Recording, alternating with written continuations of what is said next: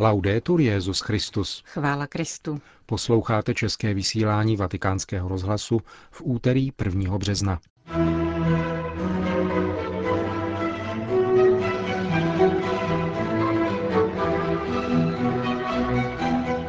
Městský stát Vatikán má ode dneška novou legislativu týkající se udělování občanství a trvalého pobytu. Studenti teologie německé jazykové oblasti oponují memorandu profesorů teologie a staví se na stranu autority církve.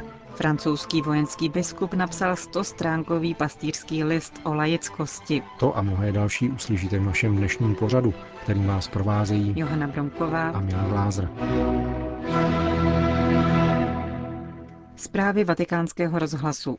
Vatikán. Dneškem vstupuje v platnost nový zákon městského státu Vatikán o občanství, trvalém bydlišti a povolení ke vstupu.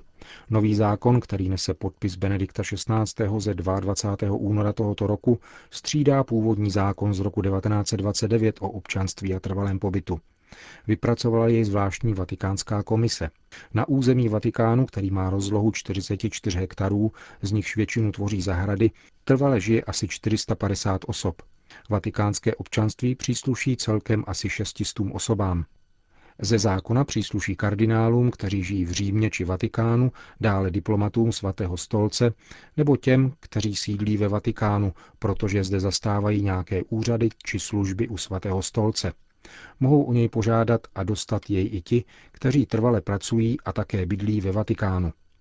Vatikánské občanství tedy nemají všichni, kdo žijí na území Vatikánu a vlastní jej také mnozí, kteří žijí trvale mimo Vatikán. Volně přístupnými územími Vatikánu je, jak známo, náměstí a bazilika svatého Petra. Pro vstup do baziliky byla roku 2001 v souvislosti s protiteroristickými předpisy zavedena bezpečnostní kontrola návštěvníků. Do prostor vatikánských muzeí se navíc platí vstupné. Vatikánské zahrady jsou přístupné v doprovodu někoho, kdo má vatikánské občanství nebo trvale žije či je zaměstnancem Vatikánu, anebo v doprovodu někoho, kdo má autorizaci některé z římských církevních institucí. Vstup je zadarmo, pouze je evidován bezpečnostními složkami Vatikánu a omezen na všední dny dopoledne. Zvláštní jednorázové či stálé povolení ke vstupu do Vatikánu je tedy zapotřebí pouze do úředních prostor svatého stolce. Regulovaný přístup je například do Vatikánské knihovny a archivu svatého stolce a na další místa. V roce 2010 navštívilo Vatikánská muzea 4 miliony 600 tisíc lidí. Na kupoli Vatikánské baziliky vystoupalo loni 4 miliony 100 tisíc lidí. Baziliku svatého Petra navštívilo v loňském roce přibližně 18 milionů lidí. Vatikán. Vatikánská muzea dnes zahájila zvláštní návštěvní programy určené pro hluchoněmé, nevidomé a školní skupiny. Nevidomí se mohou dotýkat některých exponátů a nejslavnější díla jsou pro ně představena v podobě plastických reprodukcí a mohou se tak seznámit se strukturou obrazu. Pro hluchoněmé byly připraveny dvě dvouhodinové trasy, na kterých je provedou průvodci ovládající znakovou řeč. Za zmínku stojí i to, že hluchoněmí a slepí mají vstup do vatikánských muzeí zdarma. Dnešním dnem byly spuštěny také zvláštní programy určené skupinám dětí a mládeže. Jde o devět různých tras přizpůsobených věku návštěvníků.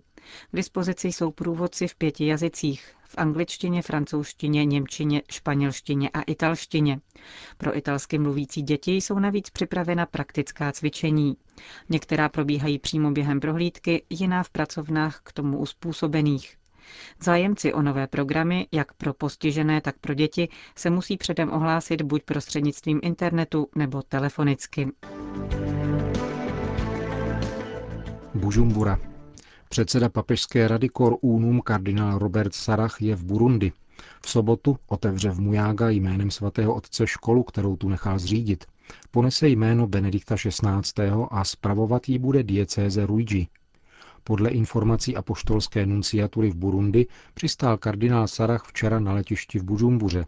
V těchto dnech má na programu setkání s politickými představiteli a zástupci administrativy.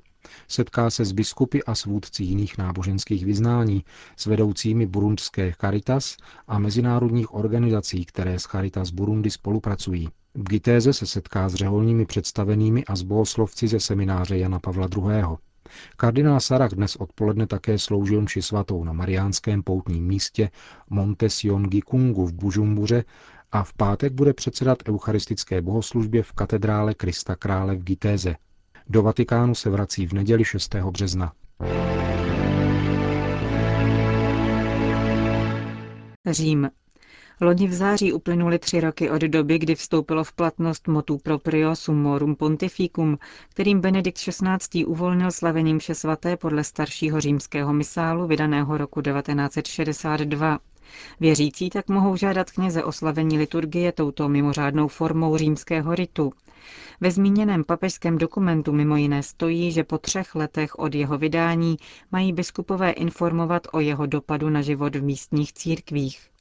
Združení P. Liturgik, monitorující užívání této starší pouze latinské liturgie, uskutečnilo průzkum v téměř 30 zemích světa, který zachycuje momentální stav zájmu věřících o takzvanou tridentskou mši svatou. V těchto zemích existuje celkem 1444 míst, tedy farních či filiálních kostelů, kde se slaví tridentská liturgie. Na všech těchto místech slaví liturgii kněží patřící do regulérních diecézních či řeholních struktur církve. Kromě toho existuje dalších celkem 690 míst, která spravují kněží z kanonicky neregulérního bratrstva svatého 50. Ustanovení Benedikta XVI. ohledně staršího latinského misálu z doby před liturgickou reformou je tedy využíváno věřícími v rozsahu dvakrát větším, než tomu bylo do té doby. V České republice je tridentská mše slavena ve všech diecézích a to celkem na 24 místech regulérně a na dalších čtyřech místech ji u nás také slaví kněží ze zmíněného Lefévrovského bratrstva. Pro srovnání v České republice existuje přes 3100 farností. Řím.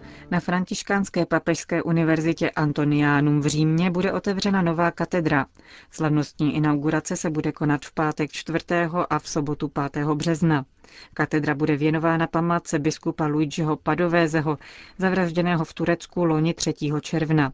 Zabývat se bude hledáním Boha jako mostu dialogu mezi náboženstvími, povahou křesťanské zkušenosti s Bohem v Kristu v duchu svatém ve vztahu k různým náboženským zkušenostem a historii vztahů a soužití různých náboženství ve světě.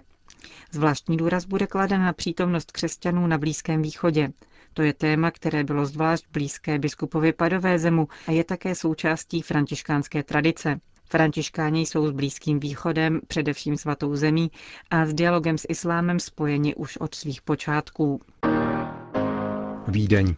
Studenti teologie a mladí absolventi německojazyčných teologických fakult oponují memorandu německých profesorů teologie, které bylo publikováno před měsícem a vznáší požadavky, které odporují učení i autoritě církve. Iniciativa mladých teologů vyšla z Vídeňské univerzity a nazývá se Memorandum plus svoboda. Studenti v něm vyjadřují své rozčarování nad pomílenou analýzou poměrů, jaký podali zmínění teologové. Konstatovali, že v memorandu profesorů nenalezli církev, kterou denně vidí a žijí, a stejně tak tam chybí vyjádření jejich postoje k Ježíši Kristu. Vatikánskému rozhlasu řekla jedna z vídeňských iniciátorek, že studenti svojí iniciativou chtěli zabránit vytváření milného mediálního dojmu, že zmíněné memorandum teologů je reprezentativní pro celou teologii německé jazykové oblasti. Studentské memorandum není jediná kritická reakce božího lidu na memorandum profesorů teologie. Na internetu je přístupná také německá petice nazvaná Pro Ecclesia, kterou podepsalo už více než 9 tisíc katolických duchovních i lajků. Londýn. Všechny těhotné ženy, které přijdou ve Velké Británii ke ginekologovi, mají být informovány, že potrat je pro ně bezpečnější než donošení dítěte. Bizarní doporučení se objevilo v nejnovějších směrnicích britského združení ginekologů a porodníků. Mluví se v něm také o tom, že ženy musí být informovány, že těhotenství je pro ně rizikovým stavem a potrat je může rizika ušetřit. Pacientkám se má také říkat, že většina žen, které se rozhodly pro umělé ukončení těhotenství, se nesetkala s negativními psychickými následky.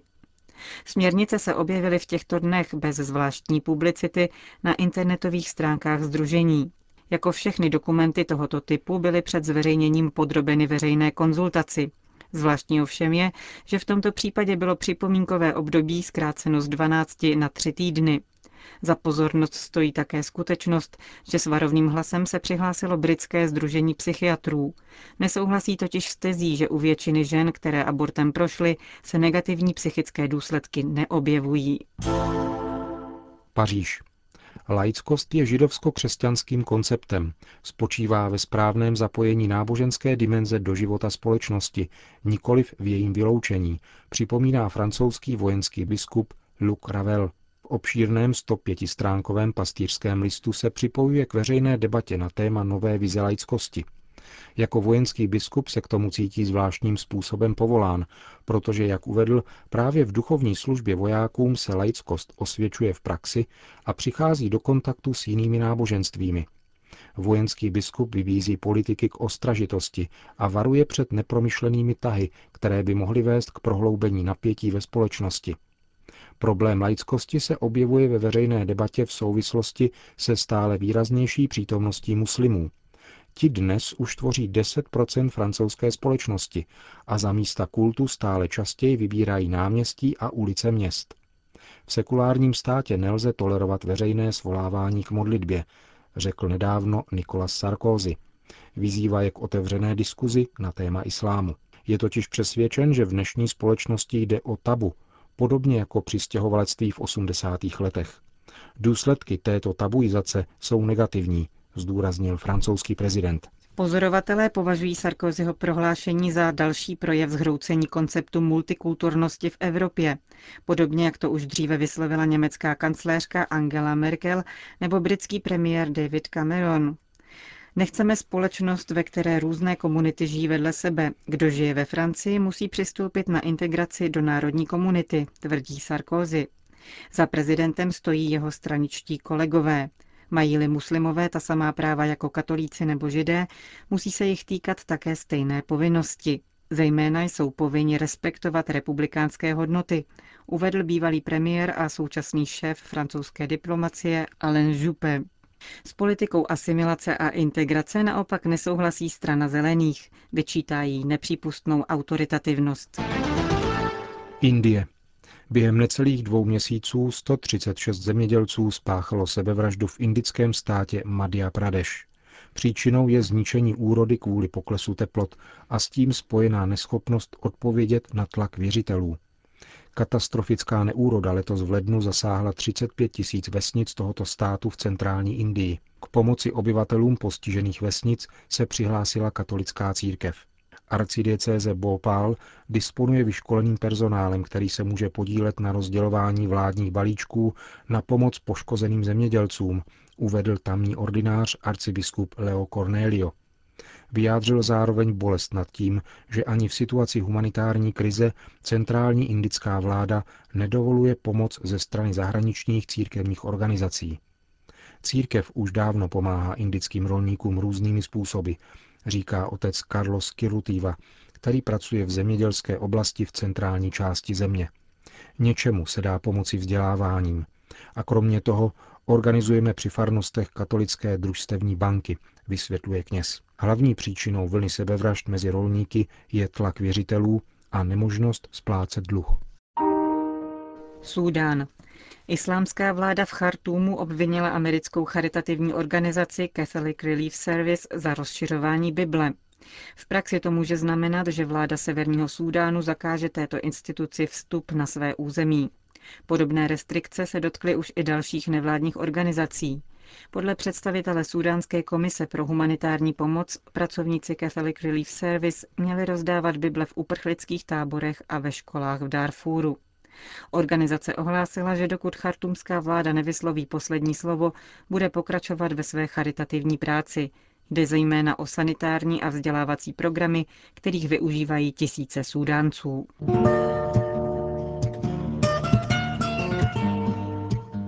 Končíme české vysílání vatikánského rozhlasu. Chvála Kristu. Laudetur Jezus Christus.